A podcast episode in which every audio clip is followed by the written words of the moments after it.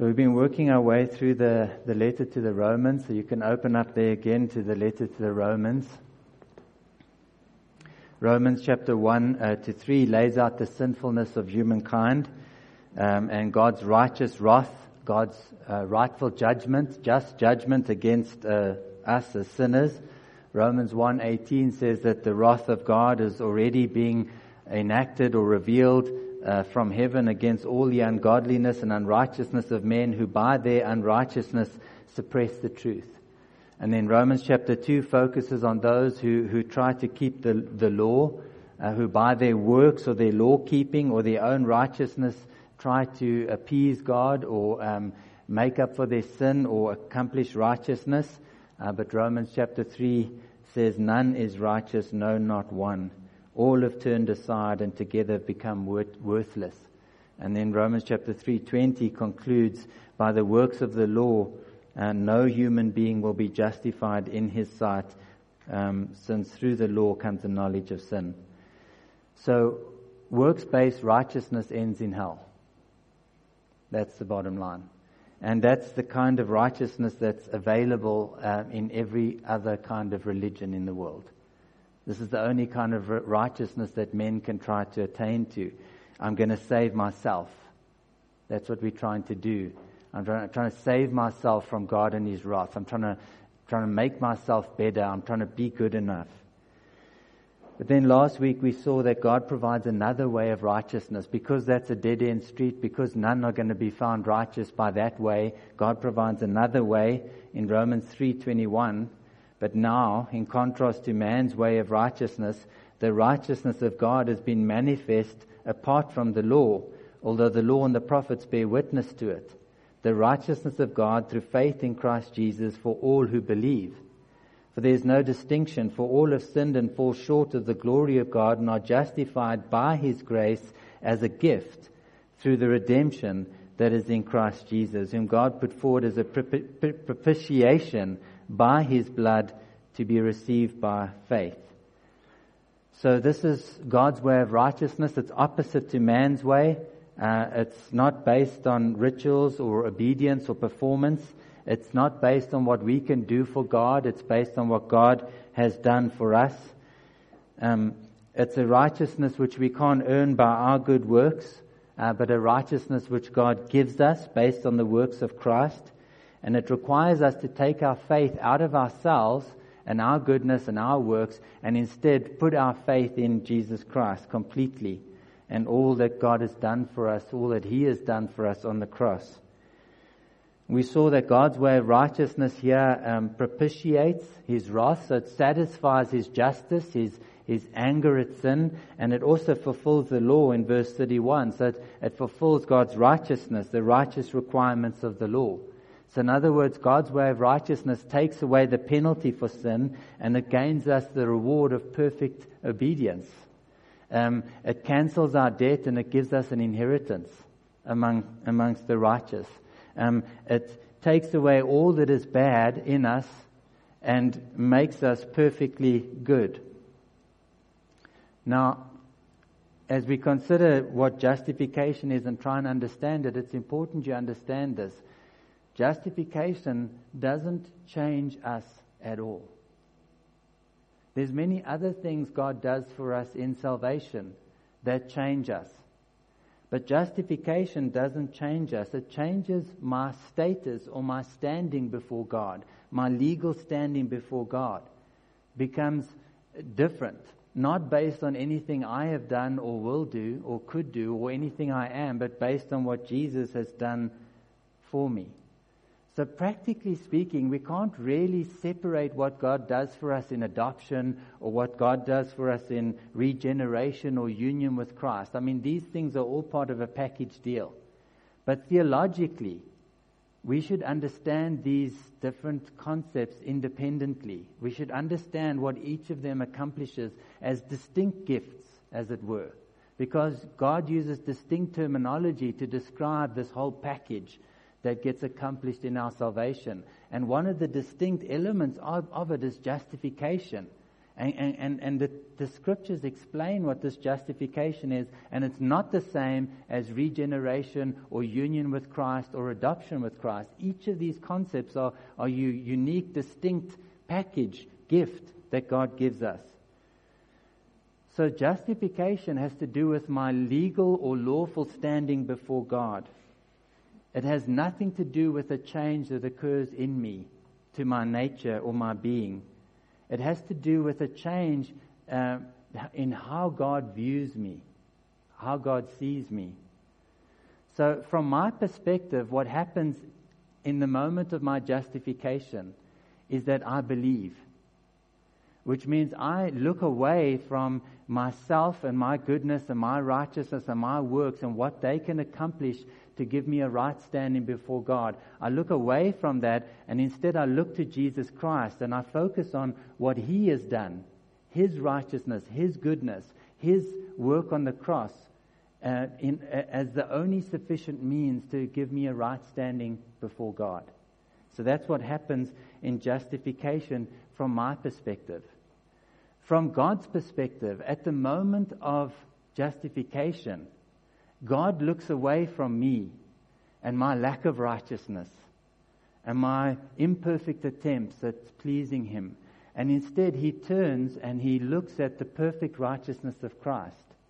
He looks at the work of Christ which satisfies His justice.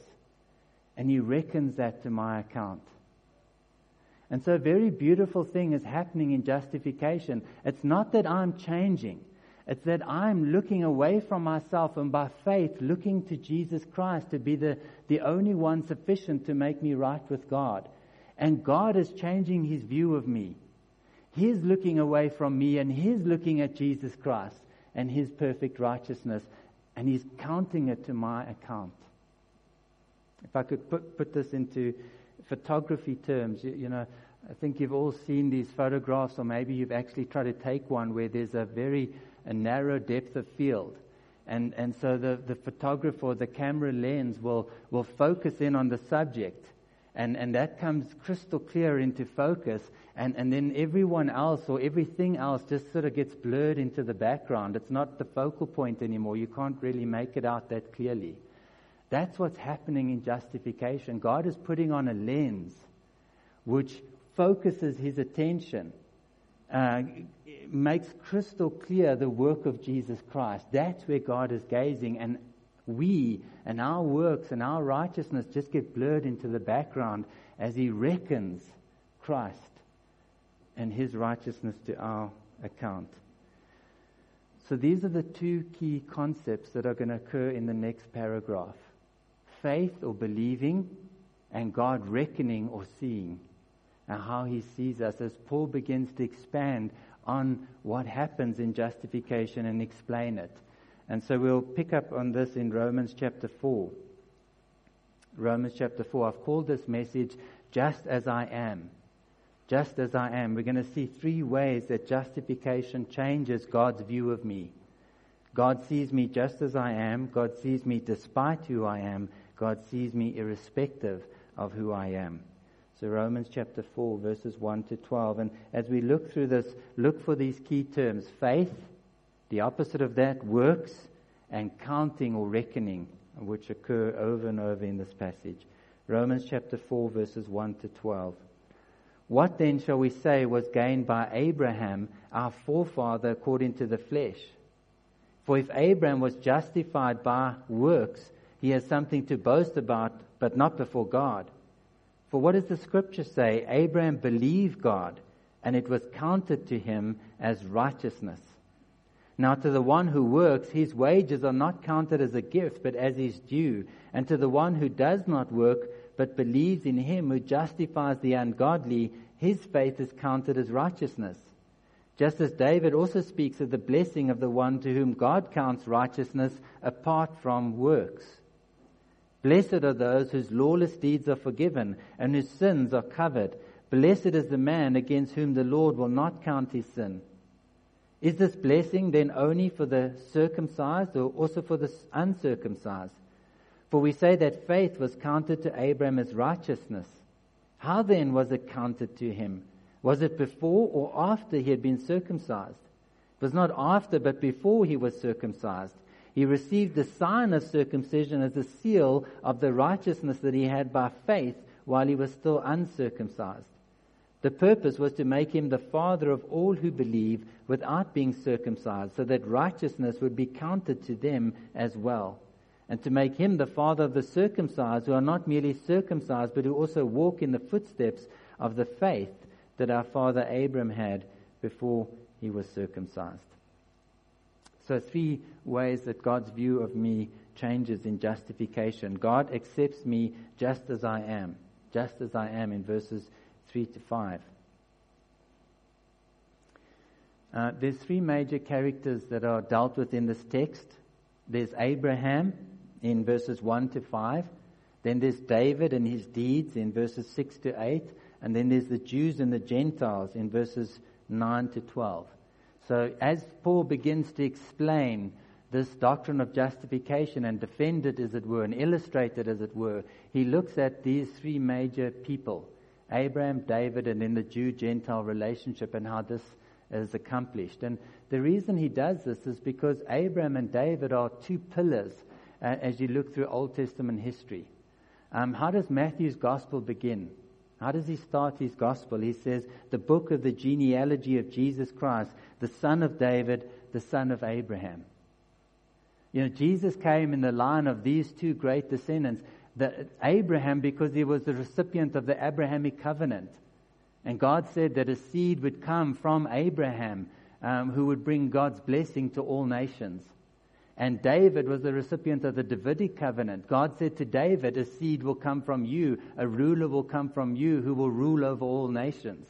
And Jesus came then as the son of Abraham and the son of David, the fulfillment of the Abrahamic covenant and the Davidic covenant. In other words, if, if no man is justified by works, if we are only justified by grace as a gift through faith, then Paul must show that Abraham and David were justified this way too. If he can show that these great pillars were justified in the same way, then he pretty much has dealt with everyone else in Scripture as far as the Old Testament is concerned. And he's just made the claim that God's way of righteousness there in verse 21 is uh, not is apart from the law. It's not by the law, but it was a testified um, uh, bed, or the law and the prophets bore witness to it. And so he's got to prove, in a sense, that claim now. He's got to show that the Old Testament does bear witness to this way of righteousness. And no better people to use than Abraham and David. So Abraham is one of the first people in the scripture to be acknowledged as righteous before God. He's the father of the Jewish nation. His, his name towers above every other man as, as someone who was well pleasing to God and experienced God's blessing. He literally is the forefather of the nation. There would be no nation of Israel if it weren't for Abraham, humanly speaking. Ultimately, God sent the Messiah who would bring blessing to all nations in promise to the Abrahamic covenant. In Genesis 12, I will bless you and I will make your name great, and through you all nations on earth will be blessed. So the Jews, to the Jews, Abraham was a very significant person in their history and in God's sight. He was central to all God's promises. But they put it down to personal merit. They believed that Abraham did something right in order to inherit this blessing and this promise. They taught that he was one of the first of seven men who, by their merits, brought back the Shekinah glory to indwell the tabernacle. So God came back in glory partly due to the righteousness of Abraham.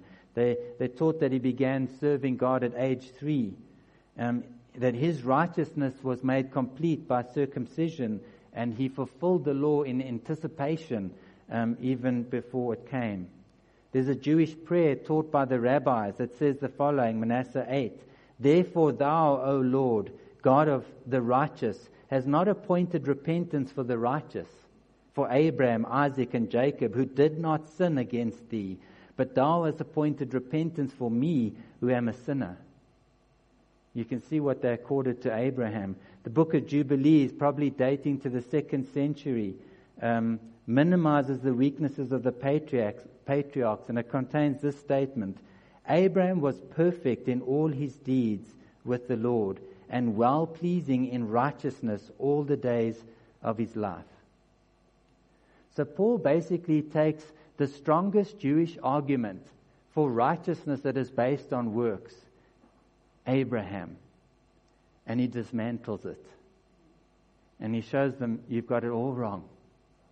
Abraham himself was only justified by grace through faith, not through anything that he did.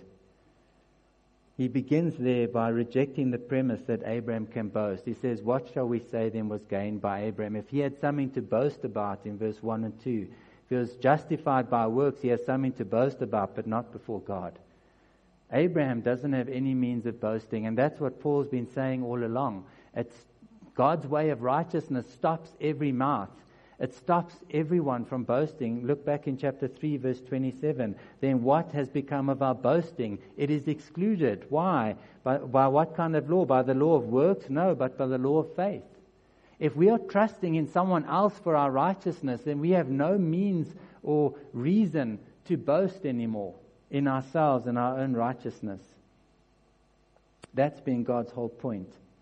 So he rejects the premise outright, and now he appeals to Scripture, to the actual examples of Scripture to prove his point. It says there in verse 3, what does the Scripture say? Now he's going to back up his argument. Abraham believed God, and it was counted to him as righteousness.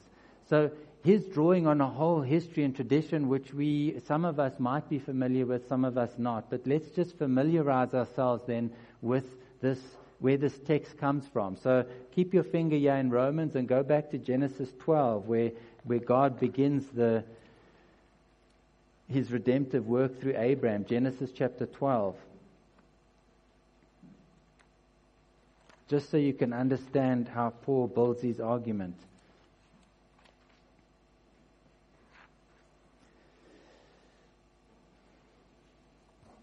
So this is just after the flood and after Babel, where God scatters the nation, uh, people into all nations spread all over the earth.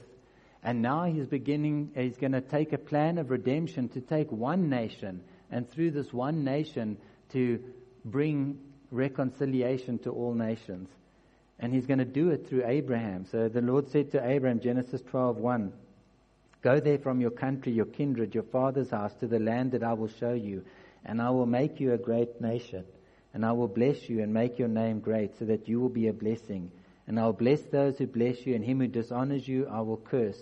And in you all the families of the earth will be blessed. Now, he goes on to ratify this in a covenant in Genesis chapter 15. Abraham begins to struggle because uh, God makes him this promise in Genesis chapter 12. In Genesis chapter 15, it's still not fulfilled. He still doesn't have a son. So if you look in Genesis 15:1, after these things, the word of the Lord came to Abram in a vision. Fear not, Abram, I'm your shield. Your reward shall be very great.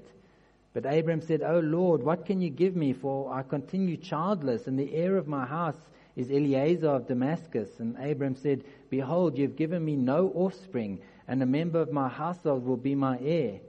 And behold, the word of the Lord came to him, This man shall not be you, uh, your heir. Your very own son shall be your heir.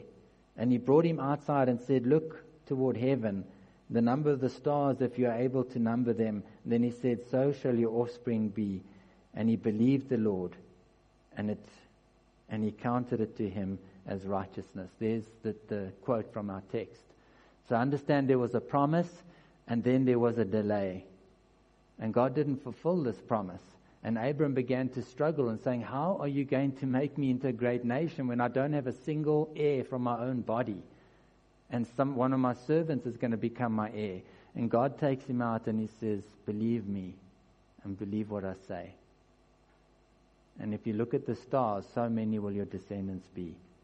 And Abram believes him, and it's counted to him as righteousness.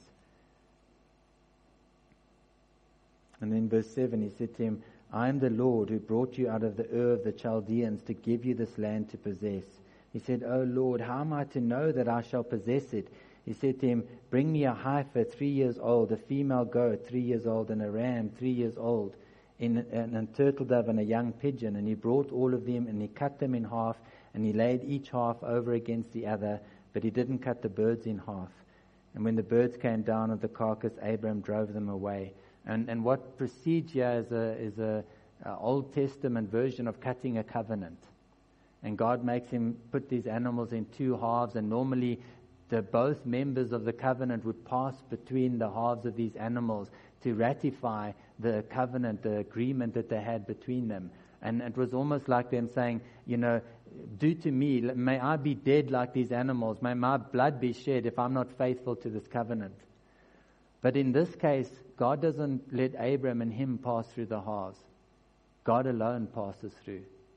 In other words, what he indicates to Abram in a way that Abram would have understood is I'm signing this, this covenant. I'm sealing it. I will fulfill it. It's got nothing to depend on you or your faithfulness. And Abram just watches God ratify the covenant and, and be faithful to it. In verse 17, when the sun had gone down and was dark, behold, a smoking fire pot and a flaming torch passed between these pieces. On that day the Lord made a covenant with Abraham, saying, To your offspring I will give this land from the river Egypt to the great river of the Euphrates, and then goes on to define the land. Now, turn over to Genesis chapter 17.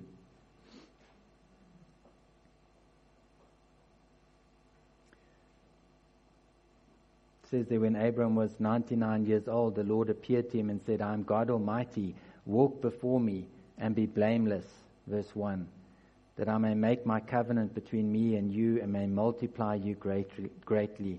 Then Abram fell on his face and said to him, Behold, my covenant is with you. You shall be the father of a multitude of nations. No longer shall your name be called Abram, but your name shall be called Abraham.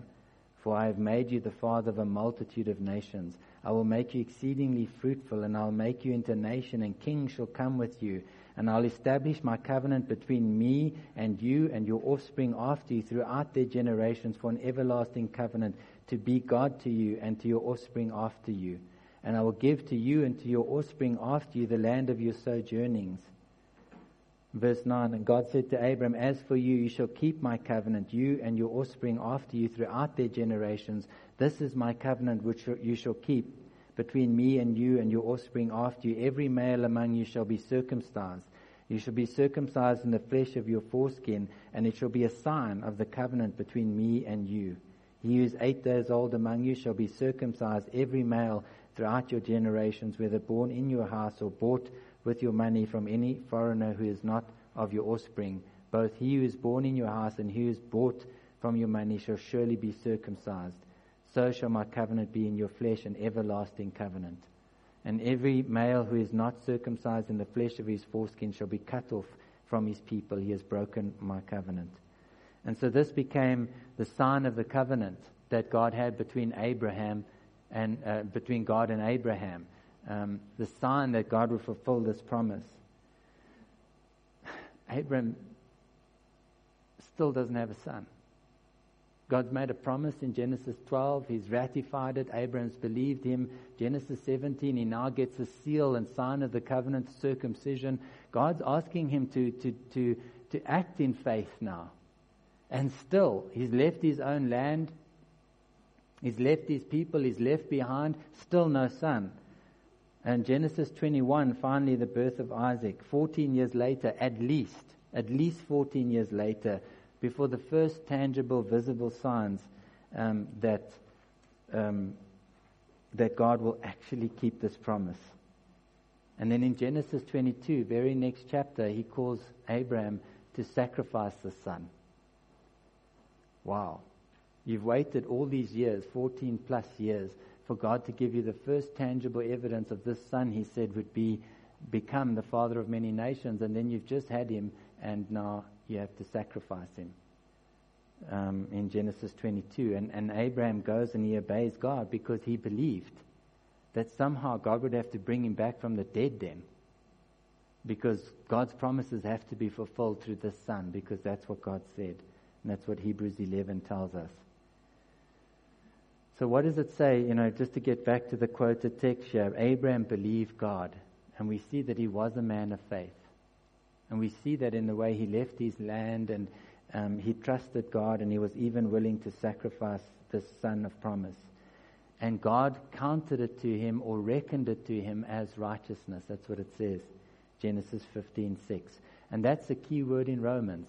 Counted or reckoned occurs in verse in uh, uh Romans chapter uh, 4 verse 3, 4, 5, 6, 8, 10, 11. Occurs seven times in Romans.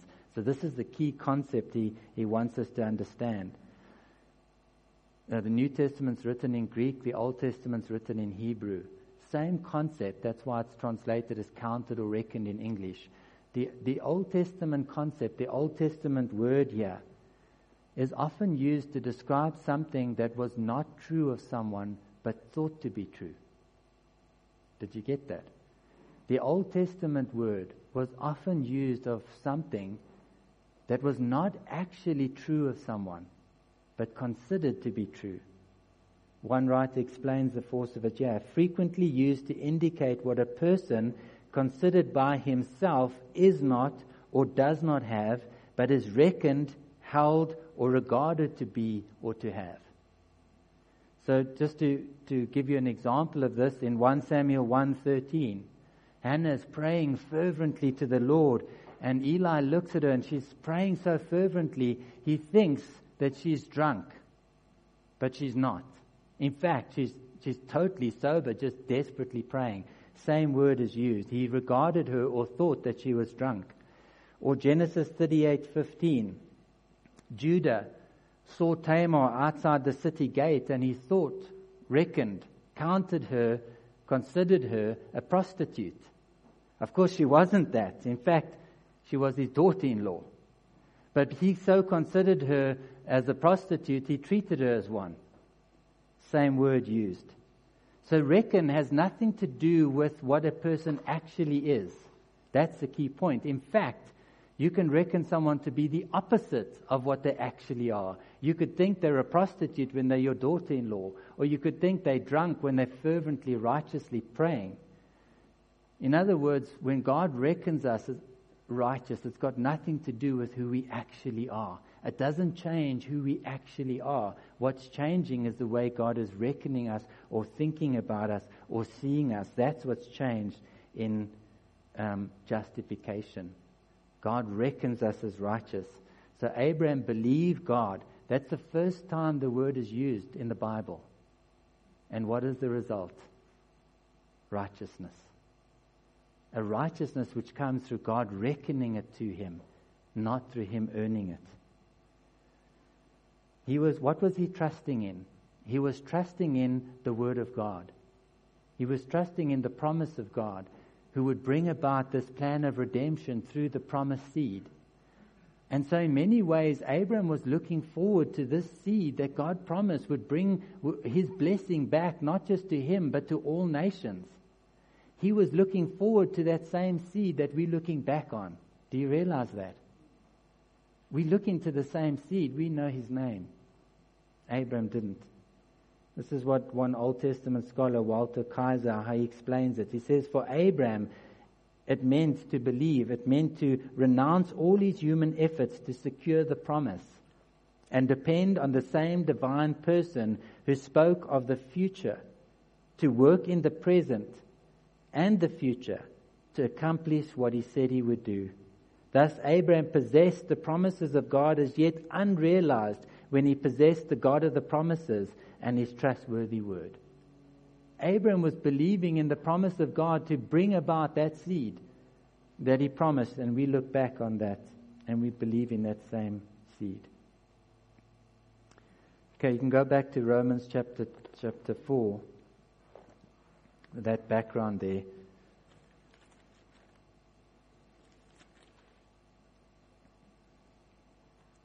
So Romans chapter 4 says, Now to the one who works, his wages are not counted as a gift, but as his due.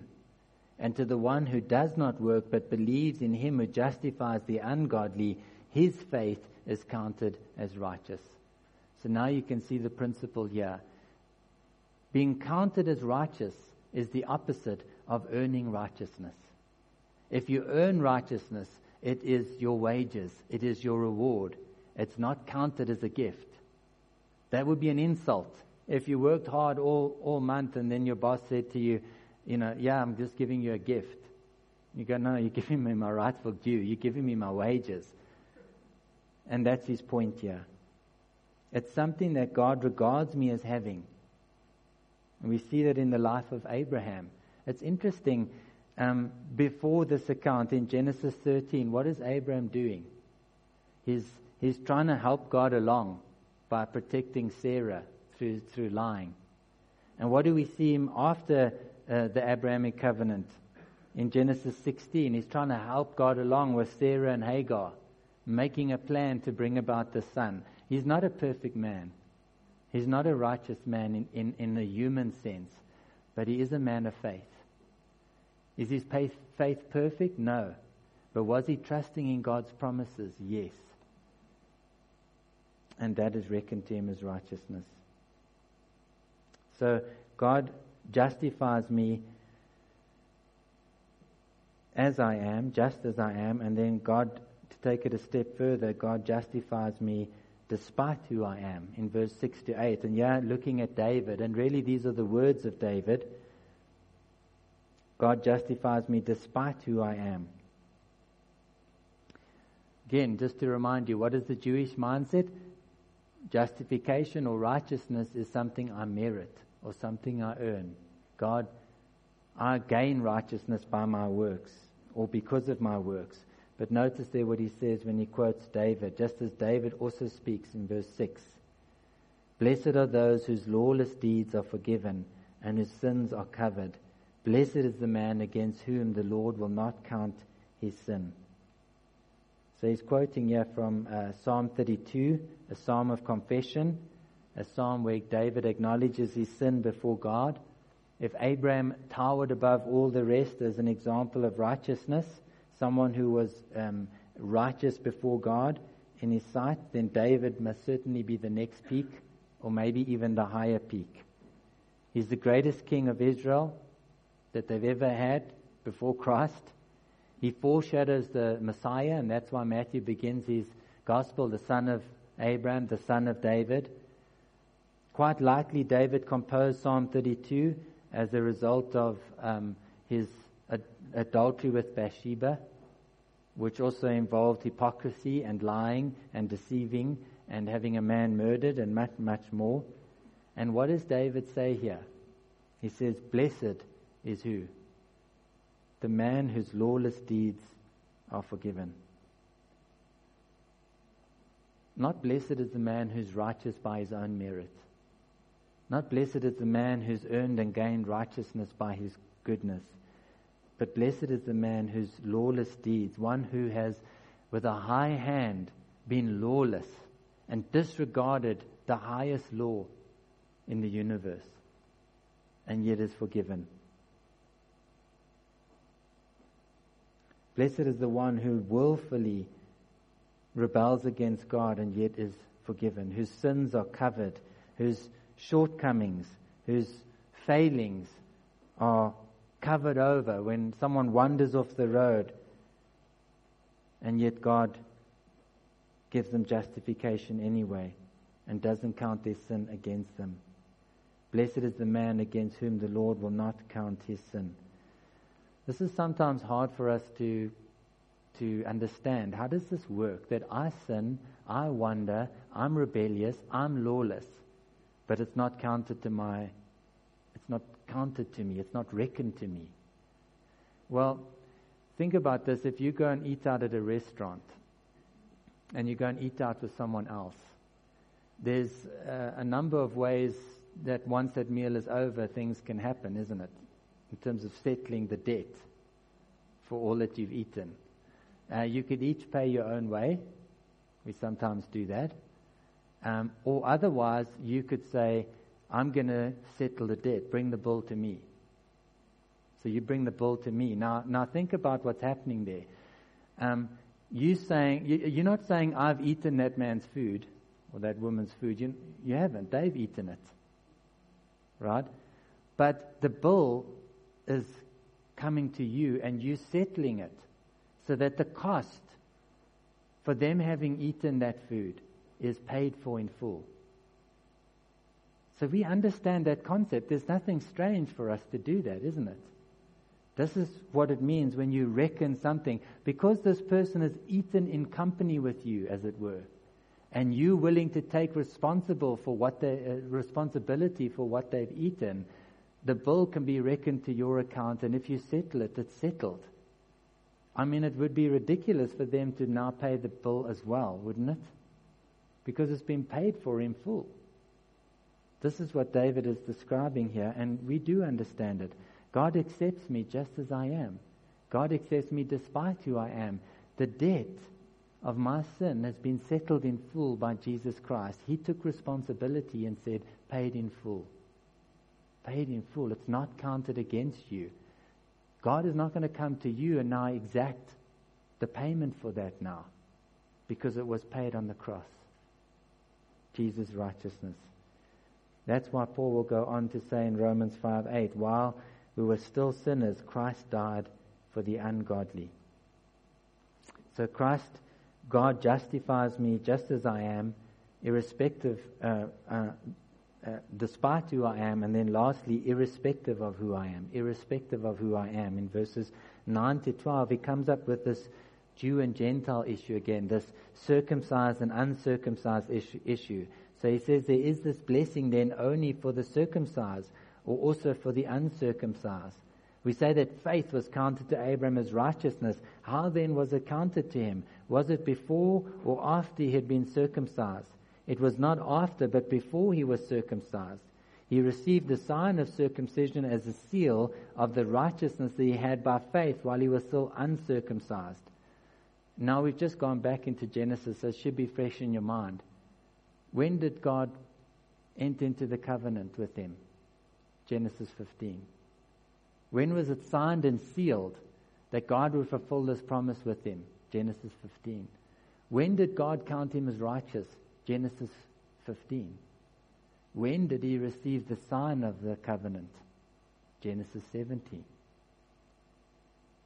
He didn't, even, he didn't even have the sign and seal of the covenant then when God regarded him as righteous. And this is Paul's point. See, because again, the Jews said it was because of what Abraham did, and circumcision was the act of righteousness that, that, that made him right before God. And Paul says, no, no, no, no, you've got it all wrong. Genesis 15 tells us God counted him as righteousness before there was even the sign and seal of circumcision. So again, we understand this well. Paul's drawing on the point from Old Testament history to show them that the scriptures, they're wrong. They've misunderstood the scriptures. Abram was righteous before he was circumcised because that sign wasn't even given. And we understand this because we have signs as well. A ring is a sign that I'm married, right? We have different symbols that we use. Well, God gave the rainbow as a sign of the Noahic covenant. He gave circumcision as a sign of the Abrahamic covenant. This ring doesn't make me married. I was married before I ever put this ring on. And if I take this ring off, I'm not unmarried. I'm still married. This is just a reminder of what has happened. It's just a reminder to me and to others that I am in this covenant relationship. And that's Paul's point. It doesn't make me married, and taking this off doesn't unmarry me. Abraham is the first in a long line of people that was justified how? By faith. Later, he put that faith into action by taking up the practice of circumcision. He applied his faith. And we could see that he was a man of faith by what he did. But those things that he did didn't justify him. He was justified in Genesis 15 by faith alone. And then Paul makes a point Verse 11, he received the sign of circumcision as a seal or a sign of the righteousness that he had by faith while he was still uncircumcised. The purpose was to make him the father of all who believe without being circumcised, so that righteousness would be counted to them as well, and to make him the father of the circumcised who are not merely circumcised, but who also walk in the footsteps of the faith that our father Abraham had before he was circumcised. So he makes the point listen, Abram was justified by faith, so he became the first in a long line of people who are justified by faith, with or without circumcision, with or without the wedding ring, with or without the sign. That's his point, because it is by faith. Now, why does he bring this up? Because when, when God embarked on this plan of redemption, he embarked it in a certain way. He made a promise that through Abraham's seed a son would come and, and a nation would come, and ultimately through his seed all nations on earth would be blessed. But somehow in the mind of the Jews that got skewed, and they started to think that they somehow deserved that privileged position, that they somehow were God's special people. And in their mind, they were God's covenant people. They worshipped the true God. They had the promises. And all of that is true. And who were the Gentiles? The Gentiles were the idolaters. The Gentiles were the ones who were far off. The, the, the Gentiles were the ones who had, no, you know, worship false gods. They were the ones who were characterized by Romans 1. All the idolatry and adultery and homosexuality and evil and corruption that God handed people over to. So Paul brings us in because those people that you regarded as so far off, in Ephesians 2 verse 12, Paul could describe them this way, having no hope and without God in the world. Those people that you could regard as so far off, God has made a way of righteousness for them too. Not through circumcision, but through faith. Through faith. So that whether you have circumcision or not, whether you're Jew or not, if you believe in the, the way that God has provided for you to be righteous through Jesus Christ, He will reckon you as righteous irrespective of your background, irrespective of how lost you were. And this is important that you understand. Paul is not just bringing up, you know, a Jew Gentile issue.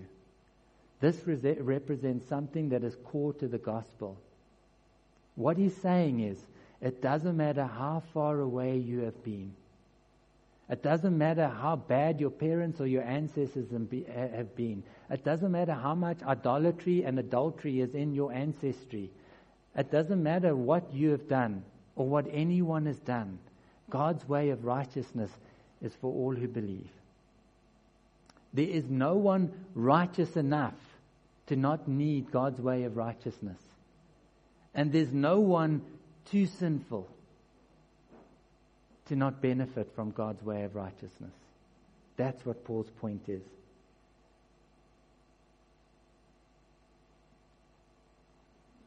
Now, this starts to impact our lives personally.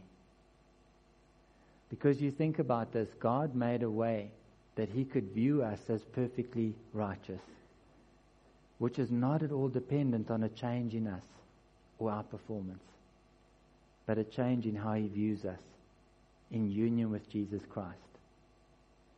And that gives us absolute security.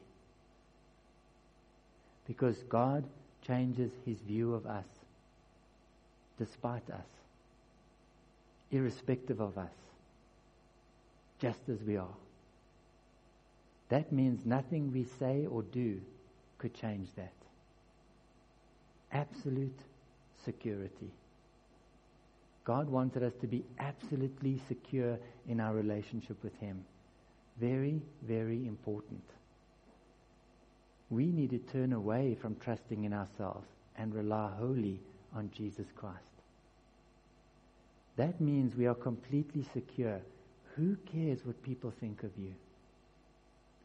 Who cares what people say of you? And the fact that we worry so much about these things shows that we don't think enough about justification by faith. The fact that we're so motivated to impress people, and let's just be honest here, we are, aren't we? We get so delighted when somebody would think well of us. And we do so much to try and impress them in overt ways or subtle ways because we don't think enough about how unconditionally accepted we are by Jesus Christ. We can talk in general terms about being sinners. We're happy to say we're sinners. Just don't point out my sin. Don't see my sin. Don't see the way that I'm weak and unworthy. We don't want people to come into our home and see me getting a bit short with the kids and angry. We don't want to see, we don't want people to come into our lives and see my mess truly, practically, personally, up close. Why? Because we don't understand our unconditional acceptance before God. The most righteous person in the universe has chosen to see you as righteous in union with Jesus Christ. What else matters? And this should give us great freedom in the church to accept one another just as we are, despite who we are.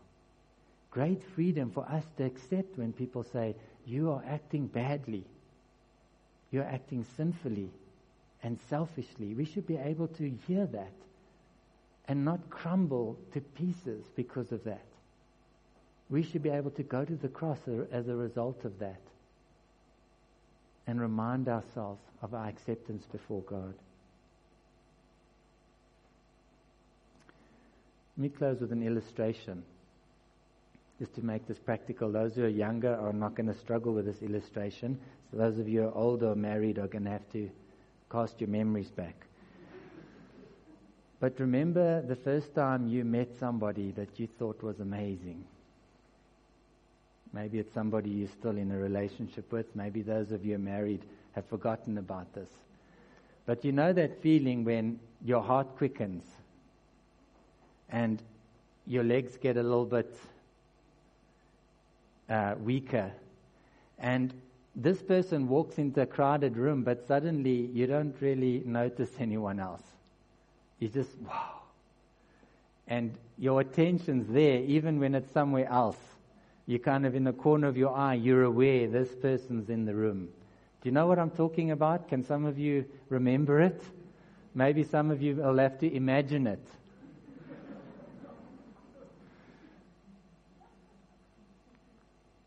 God is so enamored with Jesus Christ that when He looks at us, we pale into insignificance and He sees Jesus for us. He sees the work of Christ for us, the goodness of Christ in union with us. That's what justification is.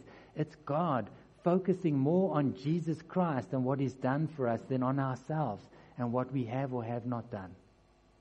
God is so enamored with, with what Jesus has accomplished, his perfection and his beauty and his glory and his righteousness and his completely finished work on the cross. He's so enamored with that that whenever he looks at you and I who've believed in Jesus, he, he can't think of us without focusing on Jesus and what he's done for us. Because Jesus did it for us as we saw it last week. It was personal for you and me. And that means we should do the same. You and I should do the same. We should stop thinking so much about ourselves and our lives and our good and bad works and people and what they think about us. And we should focus where God is focusing. We should be enamored with what God is enamored with Jesus Christ. Let's pray.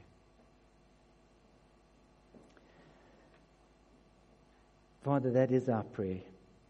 We know that you delight in Christ. You please with him. He brings a smile to your face.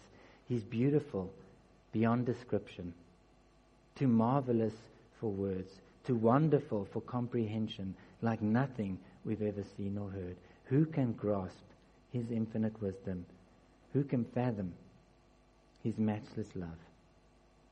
Father, help us to think about Jesus Christ as much as you do. Help us to love him like you do. Help us to look to him every time we're tempted to walk through this world and wonder whether you love us, to look to him. Every time we're tempted to boast in ourselves and try and make much of ourselves, help us to look to him. Lord, every time we get to the end of ourselves and want to give up because we've blown it again, help us to look to him. Help us to look to him. Help us to think about him much more than we think about anyone else or even ourselves. Please, Lord, We know that you have sent your Spirit and given us the Spirit of Christ to dwell in us, to show us your glory in his face. Please show us him, we pray. Amen.